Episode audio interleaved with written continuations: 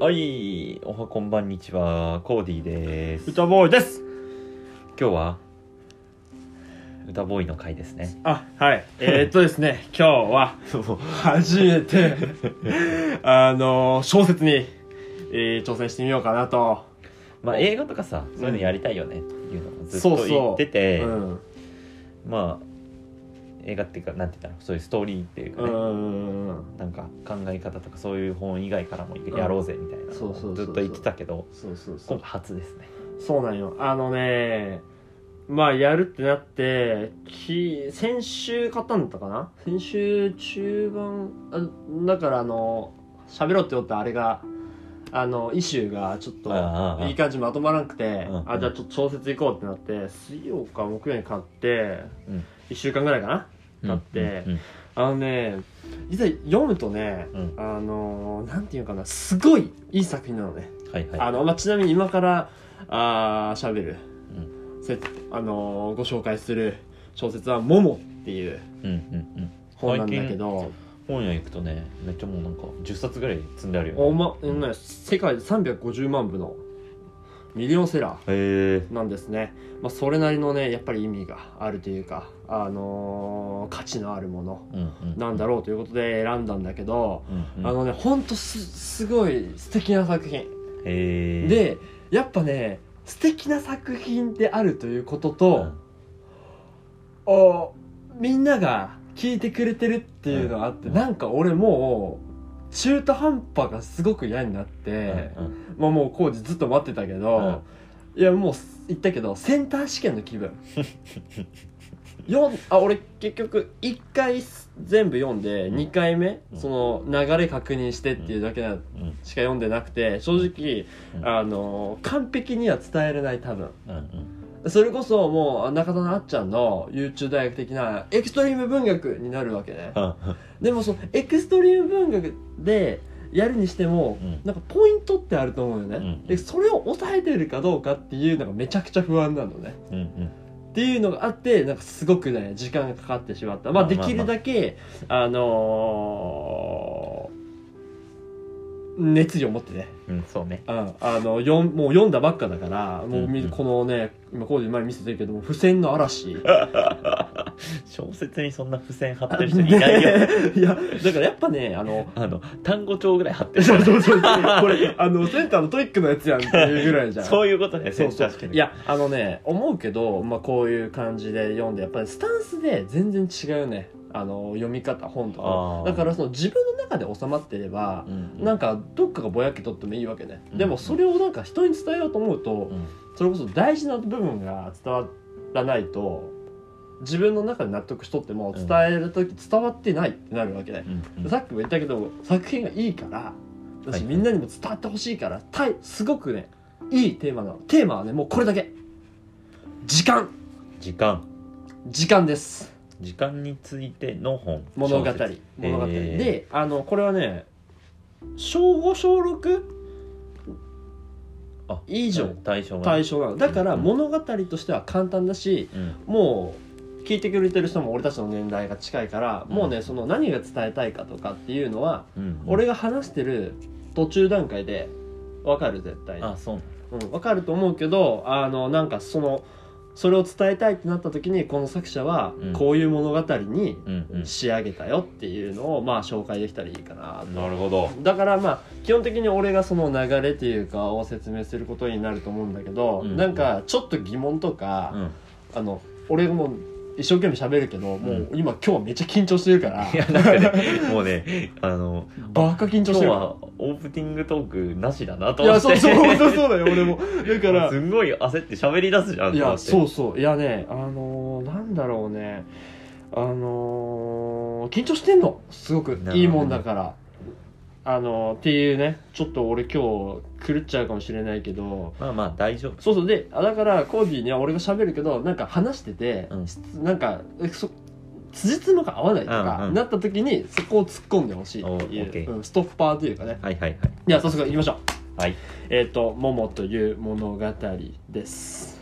舞台はねうん。あの昔々から始まります。ほうほうほ昔々ううんギリシャのようなそういう、あの今の文明社会になる前っていうのがうん。最初にモチーフとして出てくるね、うん。建造物がバーン立っててまあその、人がさこう人たちが人間がこう集まって、まあ、うん。文明今のような機械的文明じゃなくて人間社会としての文明を作ってた時の感じがモチーフの最初。はい。でそこは都会が栄えてでその中で円形劇場っていうものが大衆でうん。すごい流行ってたのね。うん円形劇場って何かというと、うん。あのさコロッセウムというか世界史やったら分かるかな。あのスペインの、闘牛あとかーみたいなのわかがイメージ近い。そうそうあのさ円形になっててこうね舞台が、うん。円形になってて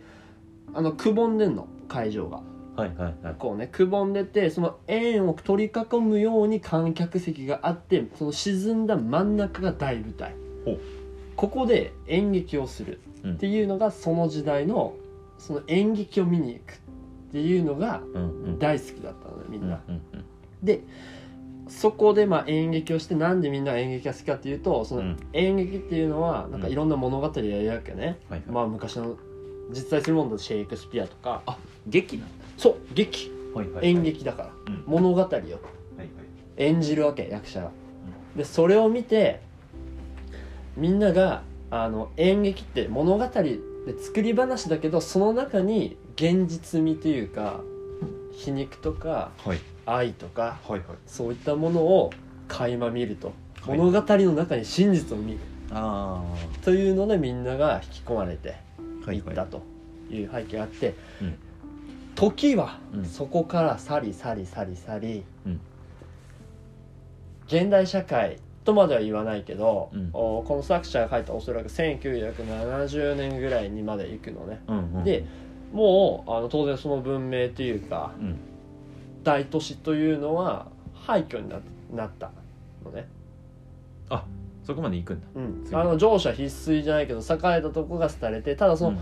あの円形劇場の形だけが残ってる、うん。当然人もないし街もない。うん。ただその歴史的なさ世界遺産的な感じになってるんっていうところうん。があるのね、うん。っていうのがあって片や今言ったようなその機械とかそういう社会がこう勃興して栄えてるっていう、その外れにあるとこはい。ろの円形劇場がまあ舞台になる最初の。うん。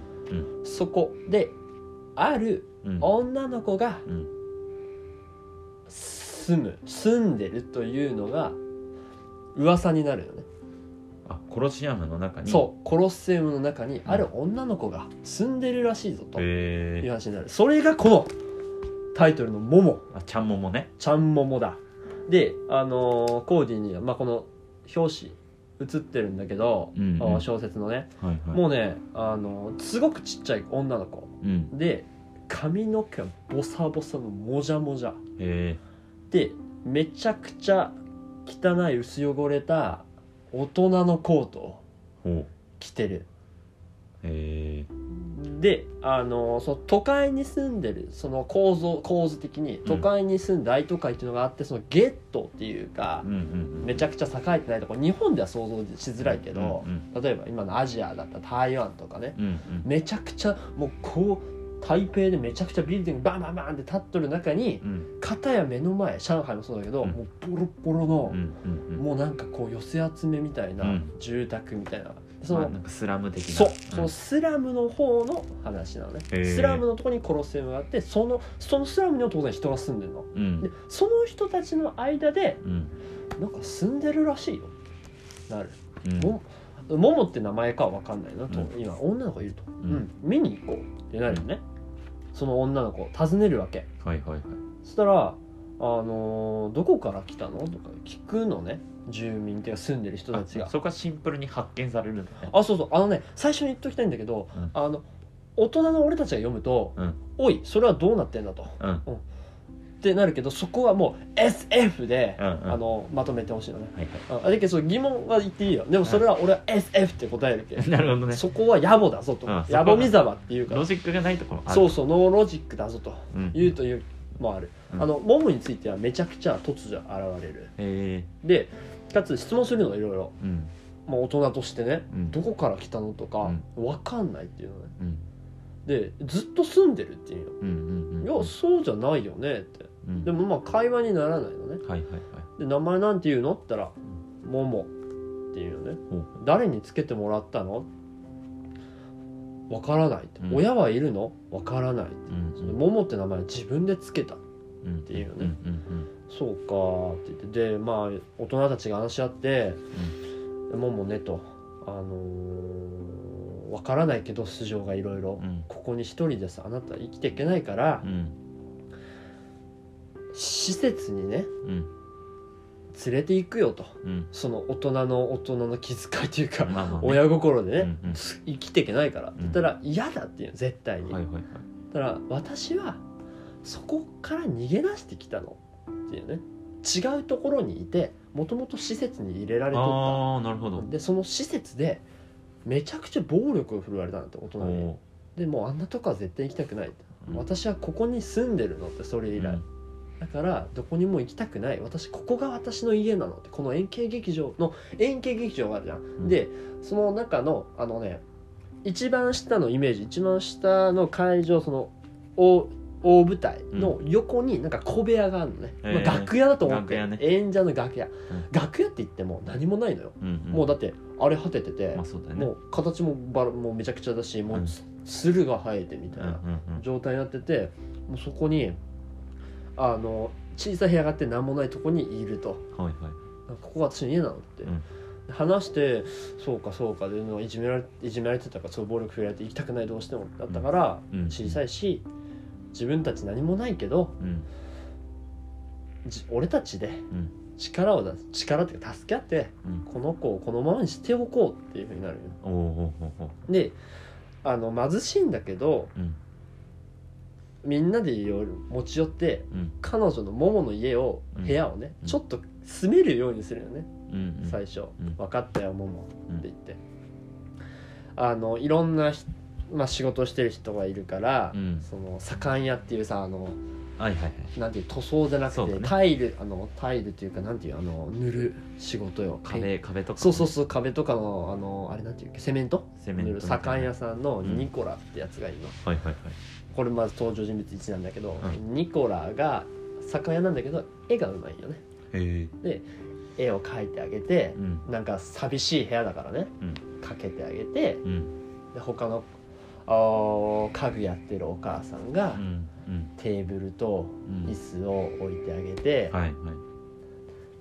ベッドも組んであげて、うん。うん。でボロボロのなんか継ぎはぎだらけのうん布団を置いてあげてうん。もうこのなんか寝れて、まあ、椅子とテーブルがあって花がニコラが描いてくれた花がうん。こう飾ってあるみたいなうんうん部屋を作ってあげて、まあ、ありがとうってなるね、でまあ結局、まあ、みんながすごく優しくてうん。何も持ってないけど、うん。その人としての温かみがすごくある人たちうんうん。に、えー支えられてご飯とかも貧しいけど、おもらってうんうんそこでまあモモとその彼らの生活が始まる。うんうん。ね。っていうのが最初。うん。でそこからあのモモの紹介に入っていくよね、モモにはね、うん。不思議な力があったっていう導入なのいきなり。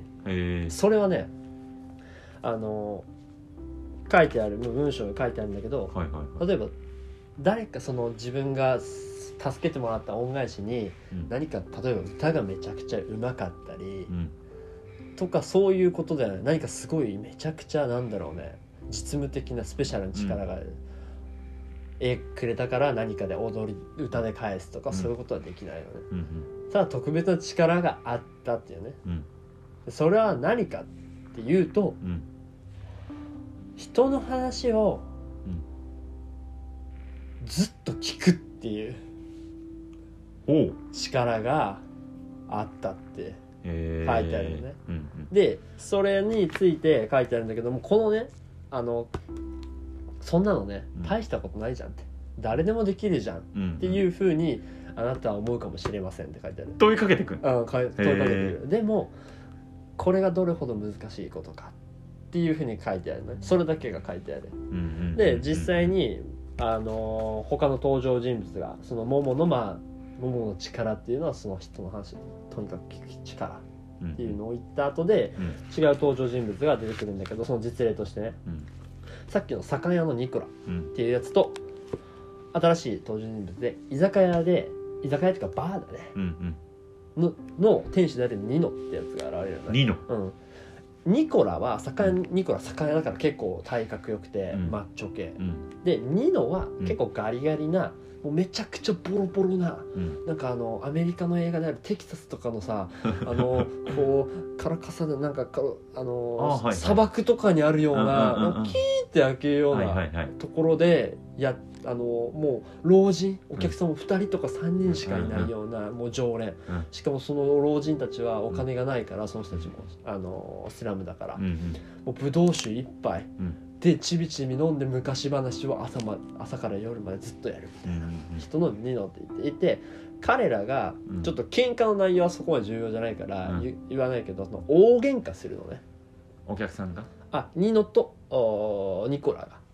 にニコラが行くの。あの、その酒屋にね。境にいた時に。でニノがまあバーマンだから、うんうん。で喧嘩するのね。それすごい小さい喧嘩なんでなんかお互いをちょっとバカにしたみたいな、うんお金お互いなんかお互いのなんか仕事がどうだああだうん。うんみたいなのを言って。でその頃もうおモモっていうのはすごいこうそのスラムの人たちにうん。すごいね愛されるキャラになってたよねそれは何でかって言ったらさっき言ったみたいにとにかく人の話を聞いてく聞くっていう。うんにモモのとこに行けばうん。うんすごい何でも話を聞いてくれる。人に言えないようなこととかはいはい。バカにされるようなこと、うん。それは老若男女問わずちゃんと聞いてくれる、で聞くっていうのはもうただ聞くだけ。そうあの何も言わないの。その適切にこう話を明確にするとかあそういうわけではない。うもうほんといるだけ。あそうなんだ。あの描写なんだけど黒い目ですごい光ってちっちゃいなんかちっちゃいものってさ目光光ってるの。あれ？もうただただ聞くんだってあのもじゃもじゃの髪で。ボロボロのでへ聞いて何も言わんだって、ただなんかそれだけでうん。すごいみんなこう気持ちが良くなるというか、うん。物事がうまくいくはいはい。っていうのがあって。でみんなの口癖になっとったよね。そのスラムに住んでる人たちの困ったことがあったらうん「桃のとこに行きなよ」って「うん。連携劇場行きなよ」その流れで大喧嘩してたから酒屋のニコラと居酒屋のニノが、うん。他のやつらが「桃のとこ行きなよ」って言って行くのね。うん。大喧嘩しながら。うんうん。で大喧嘩してる間そのニノとニノとニコラがいて、うん。うん、なんか何も言わず立ってる真ん中に立って、うんモモが何も言わずねこうん。うお互いをこう見て、ニノとニコラそしたらこうお互いがおまあその場の静けさ体感って言い合いはするわけ、ん。おおあもう言いまくって自分の本当は言いたかったこととか、うん。うん。その喧嘩の時に言わんかったなんか過去のこととか、うん言って、ん。バーって言って言ってくうちにうん。大したことじゃないっていうことに気づくのね自分たちの喧嘩の種が。うんうんうん。あのお互いが言ってなかったなんかコミュニケーション取ってなかったから怒ってたそうみたいなとこがあって、うん最後はまあ男男っぽいかもしれないけどめちゃくちゃ嫌ってめちゃくちゃ仲良くなるのね。うんうんあやっぱりももすごいありがとうっていう、うん。こんなくこんなに付き合ってくれてはいはいっていうのがあってうん。子供たちにもいい影響があったよね。その、スラムには当然子供たちいるからうん。子供たちがモモとまあモモ子供だから、うん。なんかモモって子いるみらしいよ遊び行こうみたいなバーって遊びに行って、うん。いろいろ話遊なんか遊びしようみたいな。でもなんか何も持ってないわけね。うん。おもちゃとか。うん。だからもうね想像で遊ぶのなんちゃらごっこはいはい。やるわけね、うん。であのこれは、S、SF というなんだけど、うん。ほんとモモいるだけ。うん。なんだけどモモといると、うん。なぜか、うん。そのすごい想像力がかきたてられてももは遊びに参加しないしないの 俺も思ったそれをのももは遊んでるとこ見てんだ。そう。ただいるだけ、でもモモといるとうん。すごいうん。最高の遊びが思いつくよみんな、であのまあその物語の中にその具体的な物語なんごっこがある大海賊ごっこっていうのをやるんだけど、うんそれはあのもうそのままの通りその研究者がいて、すごい海賊長がいて、うん航海士がいて、うん。それぞれみんなすごい一等航海士がいて素晴らしい役割があって、ワンピース的なさなんかすごい荒波うんうん。すごい謎に包まれたこの海うん。の謎を解くっていう物語をすごいやる演じるわけね。もうほなりきって。でそれを朝からやって気づいたら夜になってるみたいな、うんうん。で残るのは充実感みたいな、うんうん。楽しかった。今日もなんかでその話っていうかそのごっこが遊びが一通り終わった後でも、もうなんかなりきって抜けないみたいなその役が。う んすごいじゃんもそうそう。そういう力があるっていう、うん。でそこについてはそのさっきのニコラとあの、ニノみたいになんかロジックがないのね、うんうん。なぜかそうなると、うん。要するにその大人も子供もうん。あの魅了するというかそれがまあモモの力っうんていうのがうん。あって、まあ、想像力をかきたてるってことで、はい何もないけどそうやってうんうんこう自由っていう、うん。何もない。まあその裏表みたいなのね、うん。自由だってう。んいううん。のがあって。またね次のね登場人物来るのね、うん。まあ、登場人物ちょっと出るからちょっと待って、うん。話のあれは今から、あの道路掃除婦別歩、別歩うん。っていうやつが現れる、はいこれはもうめちゃくちゃおじいさんでうん。眼鏡でも白髪ではいはい。もう動きがめちゃくちゃ呪い。はい。あと特徴は喋るのがめちゃくちゃ遅いのうんうん。エロ男爵ね。エロ男爵。でもエロ男爵超え。もうほあの別歩はこの物語の中では、うん。一言喋ったら次喋るのは1時間後とか2時間後。それは遅いね。そう。遅いというかもう病気じゃん。遅いっていうかでもそれは S F だから、うんうん、ヤボミザーだとしてう、ん。別歩はモモの唯一の親友なのね。なぜかっていうとはい。みんなスラムの人たちも、うん。別歩はちょっと頭がおかしいってその喋るの遅いし、うんうんなかなか喋らない、うん。だから話聞かないのよ、うんうん。でもモモはうん。1時間だろうと2時間だろうと3時間だろうと待ってずっといるだけだからそばにいてはい。別歩がちょっと喋る。うん。聞く。待つ。喋る。っていうのをずっとしてくれるっていうだからそのモモにはうん。何もないのね。能力もないし、優れた特別能力がないけど唯一モモが持ってるものっていうのは時間なんよね。はいはい。唯一彼女が持ってるもの、うん。そして人に与えれるもの。それは時間、別にそれを意識してないよ。うんうん。あのモモはね。うん。ただ聞いてるっていう、まあ、事実時間があるから人の話をいろいろ聞けると。はいで別歩も別歩で別歩がその喋るのが遅いのはなんでかっていうと、うん。それは自分の人生経の教訓があるというか別歩のセリフに、人は焦ってねあまりよく考えずにものを発するってね。そのせいでうん。人とのトラブルが起こったり自分の意に返さないようなことを突発的に言ってしまうと、うん。それは良くないだからうん。よくよく考えてうん。自分がこれだっていうセリフが見つかった時にうん。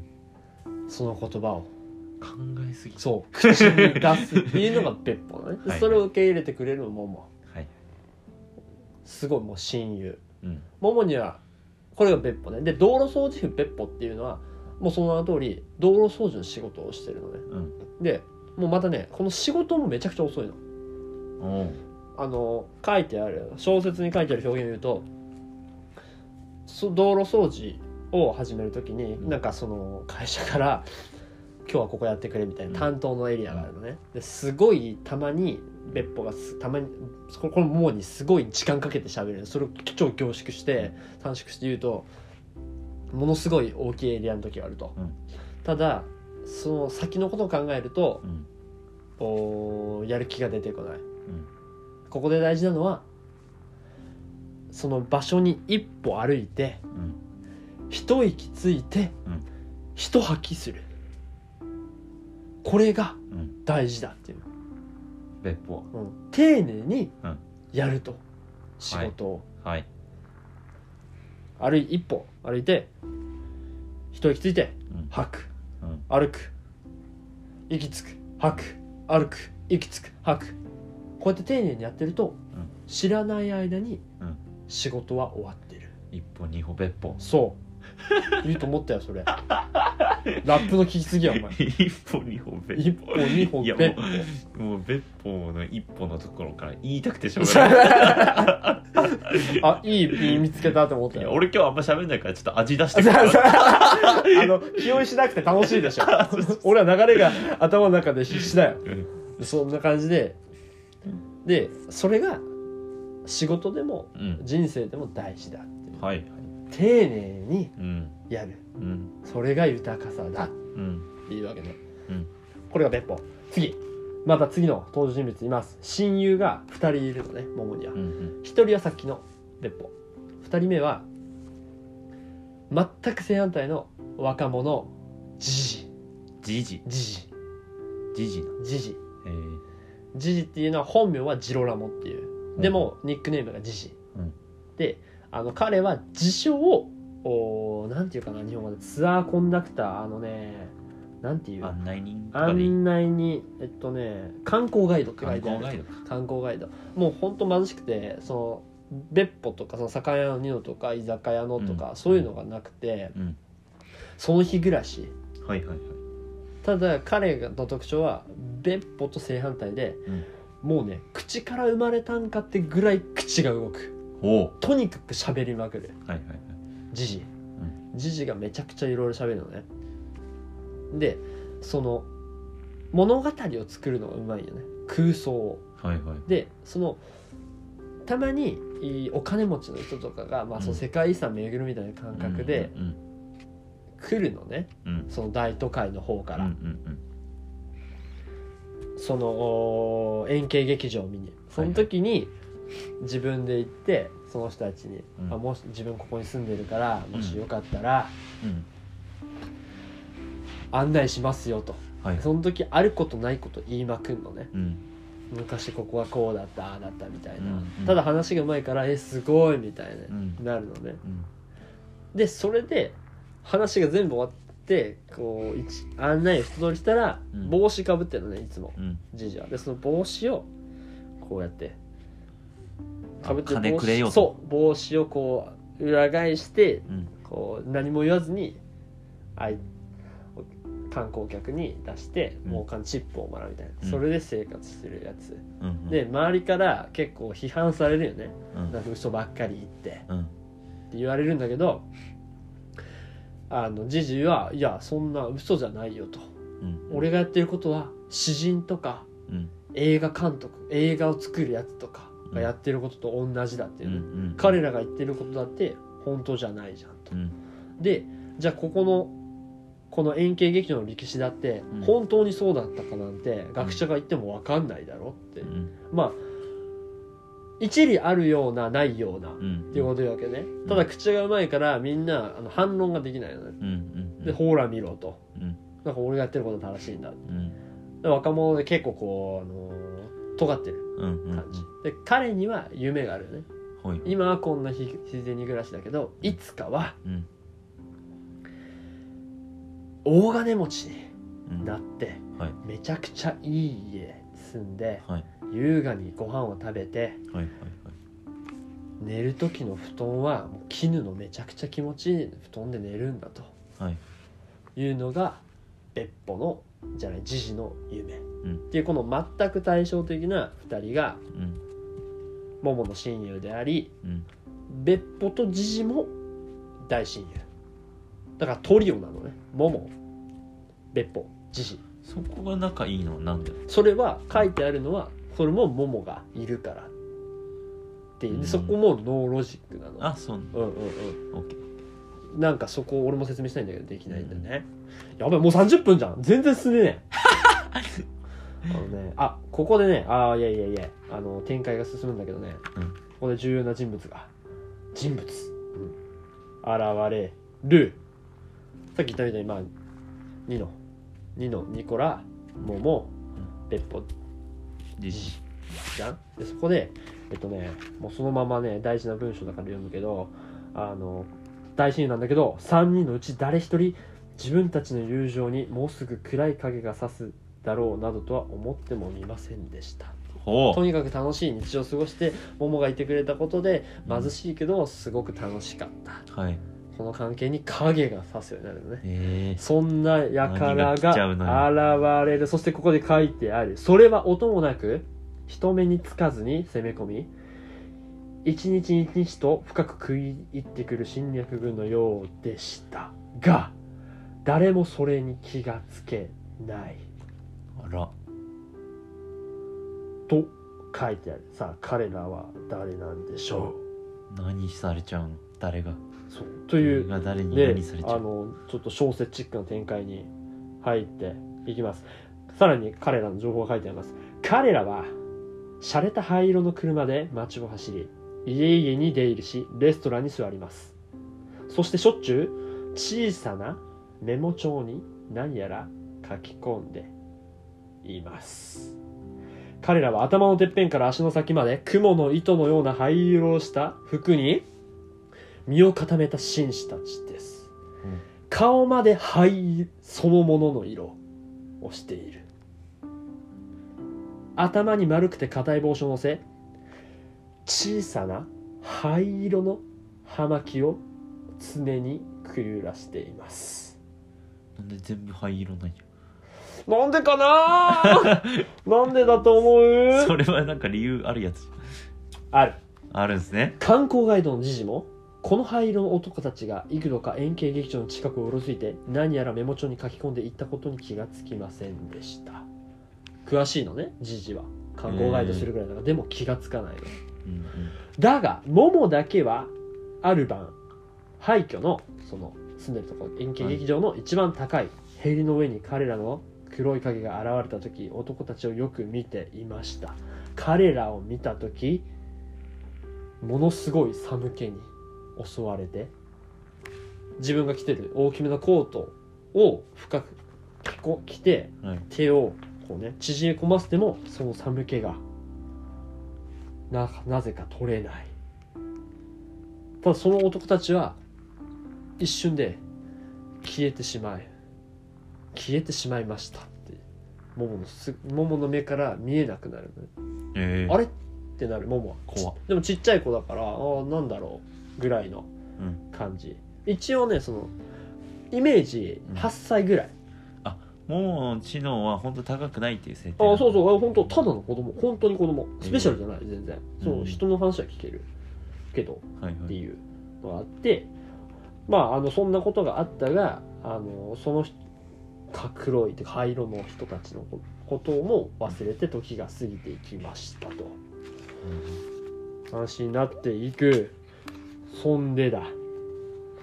黒い影っていうのがどんどん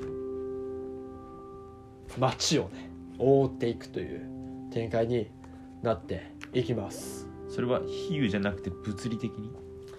ダブルミーニングだけどどっちかというとヒューの方が強いかな。はいはい。でここであのーまた新しい人物が出てくるあその前にそのその今からその灰色の人物。うん。灰色の男たち、うん。まあ、彼らという。か、はい。彼らの、あのー彼らがもっと出てくるシーンに入るから、早く何者か教えてくれ。そうなんよ。でもねここも読ませて大事。もうねいいフレーズがいっぱいあるんよ。あのねとてもとても不思議なそれでいて極めて日常的な一つの秘密があります。っていう入り。うん。次のあの章第6章なんだけど、うん。インチキで人を丸め込む計算っていうタイトルうんうんの入りね。うん。全ての人間はそれに関わりそれをよく知っていますがそのことを考えてみる人はほとんどいません。大抵の人はその分け前をもらうだけもらってそれを一向に不思議と思わないのです。この秘密それは何か？時間です。っていうのね。はい。書いてある。でこの灰色の男たちがさっき言ったみたいに街にどんどんこう入り込んでいく。うんうん。ある日うん。床屋のフージーといううん男の話に移るのね、うん。でそのフージーはあの名高い美髪師でうん。バーバー。うん。でかなりえ評判のいい床屋なんですがはい。彼は人生に不満があったよね、うん自分の人生はそんなお金がめちゃくちゃ稼げるわけでもないしうん。仕事ばかりだと、うん。ただ髪を切ってうん。ひげを剃ってうん。シャンプーをする。それだけの人生だと。こんな人生でいいのか。うん。というふうに思っていました。そんな時灰色の影が現れそのお店にそう。現れ突如黒い車とともに現れる。うん。現れます。ちょっと待ってよどうだったっけ？あであのーまあお客さんとして来るから、うん。その灰色のとこがね、うん。あどうされますか？みたいな、うん。でその人、ま、あその灰色のとこはスキンヘッドなの。で戸惑うわけフージーは 切る髪ないやんと。シンプルと、うんうん。お客さん今日は本日はどうされますかと、そしたらその灰色のとこああ湿気湿気みたいな。落ち着いた感じで。あのーいやねちょっと私ね今回は髪を切っていただくために来たのではなくてですねと。おーまあとあるフージーさんにとあるご提案をしに来ました。っていうね。うんうん。ああのすみませんどちら様ですかと、おその、まあ、どういう内容ですかというと私時間貯蓄銀行から来ました。外交外交員の XYQ384B というものです。ちょっと待って情報がすごい。要するにまああの時間貯蓄銀行。時間貯蓄銀自分はその灰色のとこは時間貯蓄銀行のはい。もう一回言うけど XYQ384B その理屈で言うともういっぱいいるそうなの。それも後でわかる。というものですと。あなたはあ実は私フージーさんとあなたのことをいろいろ調べさせていただきましてあのこの時間貯金貯蓄銀行の会員にふさわしいと思って来させていただきました、っていへうのねえあなたそうあなたあの今の人生に不満がないですかと。うんもしかして時間がないとかうん。そういうふうに思ってるんじゃないんですかと。うん。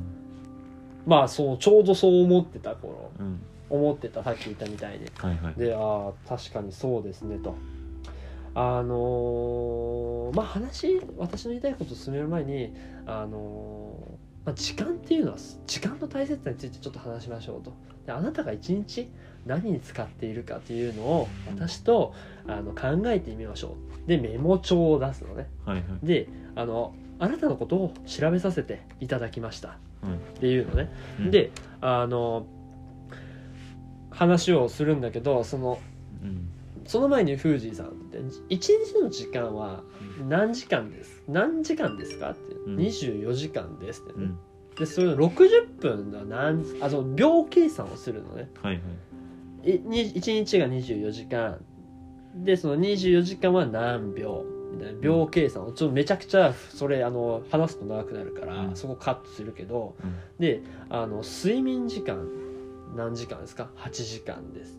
仕事何時間ですか？8時間。仕事何時間してますか？8時間。でそういうふうになんかその時間でうん。一日何をしているかを聞いていくのね、うん。であの聞いてふんふんふんと無駄ですね。うん。あなたのしていることの全てが無駄だと。はい。無駄ばかりだと。うん。そんなんではあの時間はねあなたが思うような時間は作れませんよと。はい。いうのね。で、まあ、それをまあちょっとインチキなんだけど、うん。こう追い詰めていくのね。言葉巧みに、はいはあなた8時間もなんかあ仕事で使って意味もない仕事で使ってそれがあの富士さん秒にしたらいくらかお分かりですかという話をするのね。いうん。あなたあのそれ計算をしていくのね。でその計算で割り出したのが仕事のおで使っその42歳なの、うん。よあなた何歳ですか？42歳ですって。うん。でここもちょっとおうんとは思うけど42年間その1日8時間仕事してるっていう計算をするのね。そんなわけはないんだけどね、うん2歳3歳でやるわけないじゃん、うん。だからそれで計算するとあなたはもう1日の話を聞いた後に睡眠で4億4150万4000秒使ってるとか。うんうん。で仕事は4億で食事が11億でその体の悪いお母さんの面倒を見るのに5 5000使ってて飼ってる赤星インコに1300使って買い物とか友人との友人との飲み会、合唱団との遊びとかはい。無駄なもので1億6000使ってみたいな恋人とのなんか会う時間その足が悪い恋人車椅子の恋人に会いに行くために1日あの使ってる時間が2700でみたいなこう言ってあのなぜか追い込まれていくのねうん。藤井さん。確かにそう確かにってなってくの。あのなんかそのなぜか。うん。うまいうまい人だと思って。うんうん。で確かに確かにと。言い返せなくなっていやでもそれは必要なことでみたいな。飲み会とかうん。あ友達と飲むこととか、自分の趣味の合唱とかやることは価値があることでみたいな。いやいやそんなのはなんか無駄なことだみたいな、うん。そんなのはあなたの生産性に何の役も立ってないみたいうな、ん。言ってるのね。でそんな中であのそれを今すぐ省きなさい。っていうね。うん。いくらでも省けると。うん。ひげ剃るあのその一人のお客さんに対する時間とかもどんどん省いてってうん。30分なんてかけなくていいと、うん。おしゃべり会話するじゃん。サロンとかさ、うんうん行っても、うん。その会話なんてしなくていいと。ただ頼まれたことやって、それで30分 1, 一人30例えば30分うん。かかるのが15分になるとこれで15分稼げたと、おめでとうと。うん。素晴らしいじゃないですか、っていうふうに。でインコなんていらないからあの捨ててしまいなさい。とかうん。お母さんなんて施設に預けてしまいなさい。うん。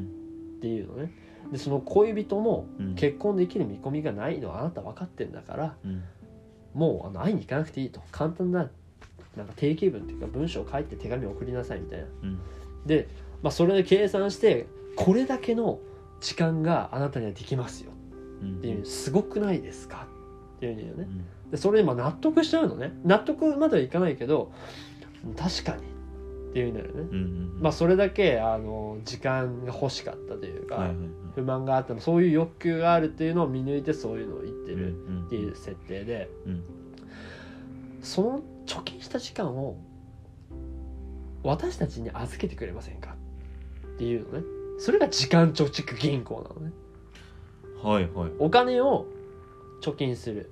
っていうのはん。まあその今の銀行とかのシステムだけどじゃなくて時間貯金した時間を私たちに預けてくれませんか、うん。さっき言ったそのじゃあ1日に3時間ぐらいできたと。うん。したらその3時間を貯金してくださいと。うん。貯金というか貯蓄してください。我々に預けてくださいと。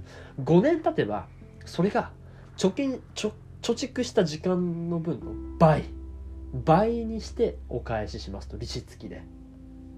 はいはいはい。そういうシステムだと。うん。でその倍になったうん。やつがまた5年経てば4倍になると。はいはい。また5年経つとそれがまた倍になると。うん。ってなるとあなたの人生はあなたがしたいような時間でいっぱいになると。うん。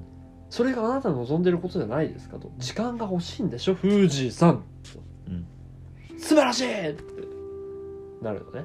なった。会員になるこ会員になりますって言ってしまうのね。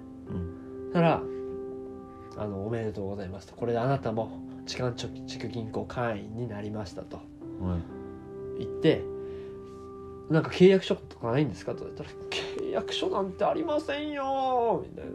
それは我々の信頼のもとでできてるんですから。っていうふうに言ってじゃあこれから私が言ったようなコンサルしたようにうん。時間をちゃんと貯蓄してうん。自分のために使いましょうね。楽しい未来のためにそれではファーって消えるよね。うん。消えたらうん。なぜかそのフージーさんはフージーはその男のことを一瞬で忘れちゃうのね。はい。忘れちゃうんだけどはい。時間をちょち貯めて節約しないとっていう気持ちだけが残って残ってる。明確に。はいはい。でそっからフージーはもう言われた通りにやるのね。うんうんもうめちゃくちゃもうシステマチックにうんなんか楽しい会話常連さんとも話もせずうん。もうインコも本当に売り払ってお母さんの施設に預けてうん。恋人にももういか会いに行かなくなってうんっていう風になってあのもうその自分の理髪店のお店にもこうやって書いた。と時間。時間節約こそ幸福への道。すごいじゃん。田舎のあのさキリストの看板みたいな。そうそうそう。やばい宗教時間節約をしてことの未来がある。そういうこと言うとちょっとやばいのかな。まあいいや。そういうそういう感じになっちゃうのね。はいはい。ただうん。で時間を貯蓄するわけ、だえごめんこれはもしかしたら後で説明するのかもしれないけど、うん。その余った3時間っていうのは、うん。なんか記憶がなくなって吸い取られたりしてるあのねこの物語上ではそうではなくてうん。時間を貯蓄するじゃん。例えば3時間できたと。うん。よしってなってもその3時間がパッと消えてなくなるよね。はいはい。パッと消えてなくなる。うんうん。だから貯めてると言われてるけど、うん。まあ、当然あのおその実生活みたいによしじゃあ3時間あったから本読もうとかできんのよ。はいはいただただ溜まってるよっていうこの口約束だけ。自分に還元はされてないのね。それ溜まってるっていう実感は記憶にあるの？溜まってるというかいやないないない。あだってじゃあもう気づかないいうちにそう取られてる。じゃあもう21時間になってるわけ？そう。1日が。そうだからどんだけ急いでどんだけ効率化してもうん。全然時間がないって思うわけだからもっと節約しようって思うよ、はいはいはい。節約しないと節約しないとって。はいはいはい。節約節約節約効率化なってうんでも当然その時間は溜まってるって設定っていうかなくなってるからいつまでたっても節約豊かにならないというかはいはい自分そのフージーが思ったような自由な時間なんてできないとうんでそれが、まあ、一例であって、あらゆるところでそれが起こっていくっていうねうんうんその理髪店の封じはただのきっかけというかうん。一例。うん。いろんなとこで起こっていって無駄のない社会っていうのがどんどん出来上がっていくと。うんうん。えっとあの時間が取られてる人と取られてない人が存在してる時の、うん。そのあ間の合わない時間みたいなのはう、ん。あの SF だから考えなくていいどういうこと？ああ考えなくていい。考考えなくていい。そうそう。あオッケーあのただただ時間がないっていうんうんううん。感覚だけがあると、はいはい。それがあのもういろんなとこで。だから人と違う人のその時間の流れが違うみたいなところは突っ込まなくていい。ああそういうのはもうあの超ノータッチ。あオッケー超ノーータッチ。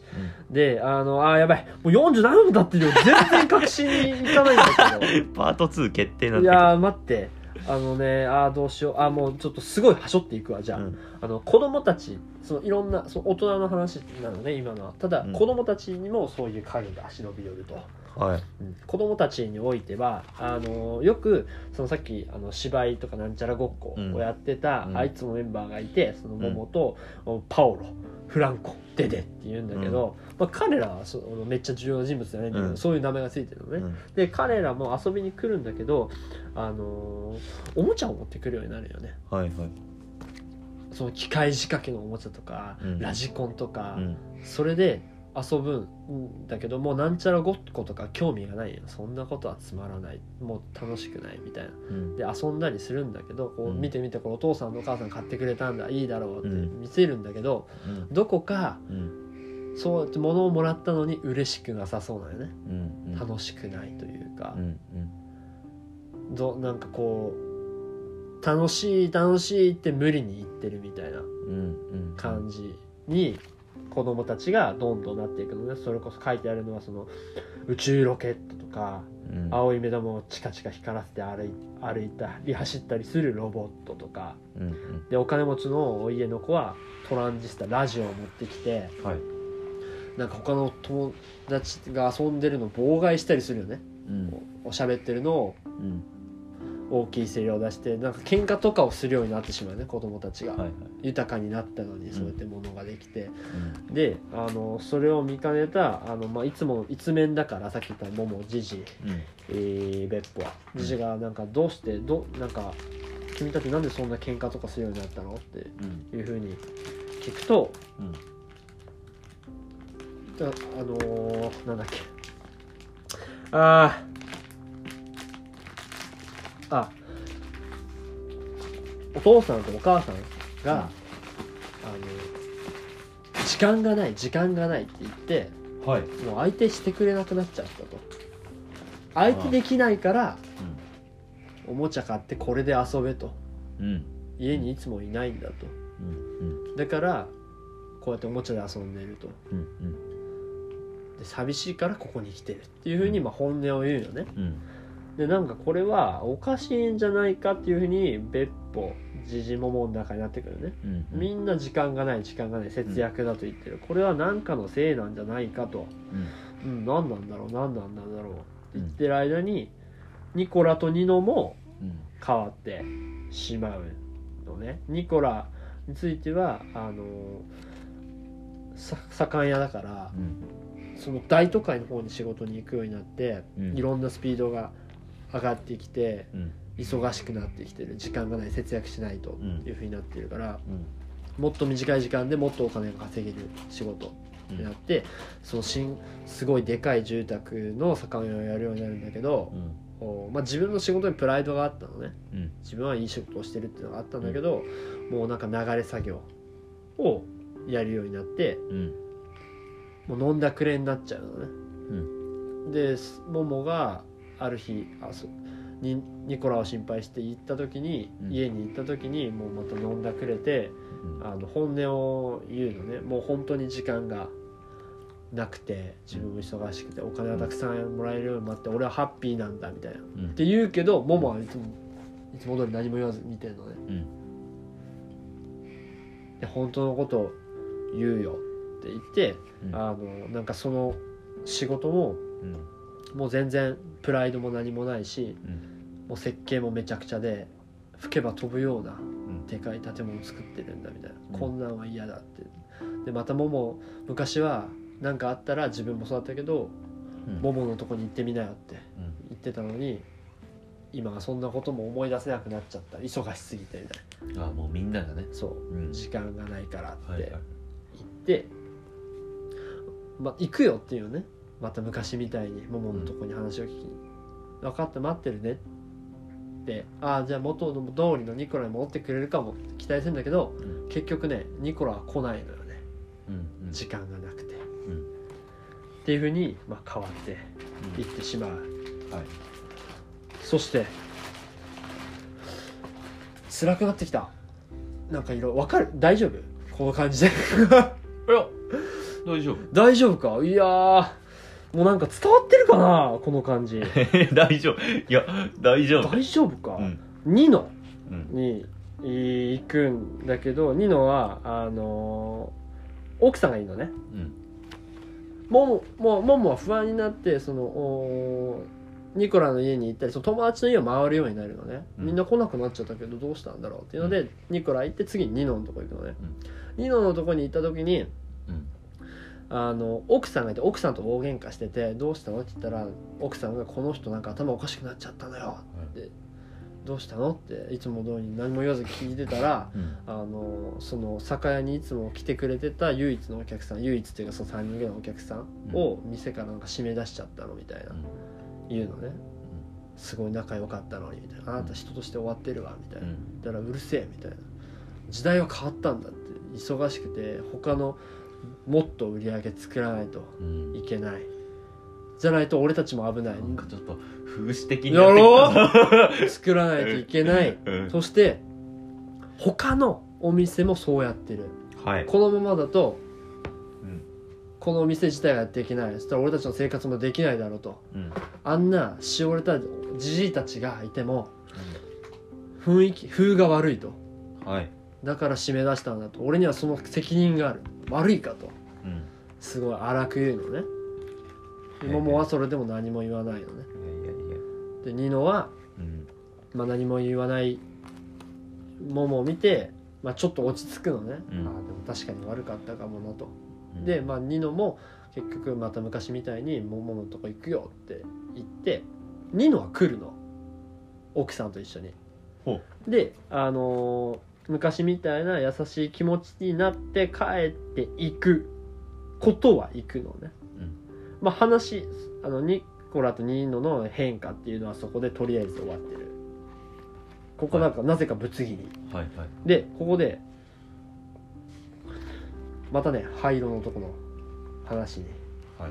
入っていくんだがある時あーなんか結局そのみんなすごい時間がない時間がないと何かしらのせいで、灰色の男たちのせいで時間がないと時間が搾取されていると。なっているんだがモモに会うと時間をいっぱい持っているモモに会うと、うん。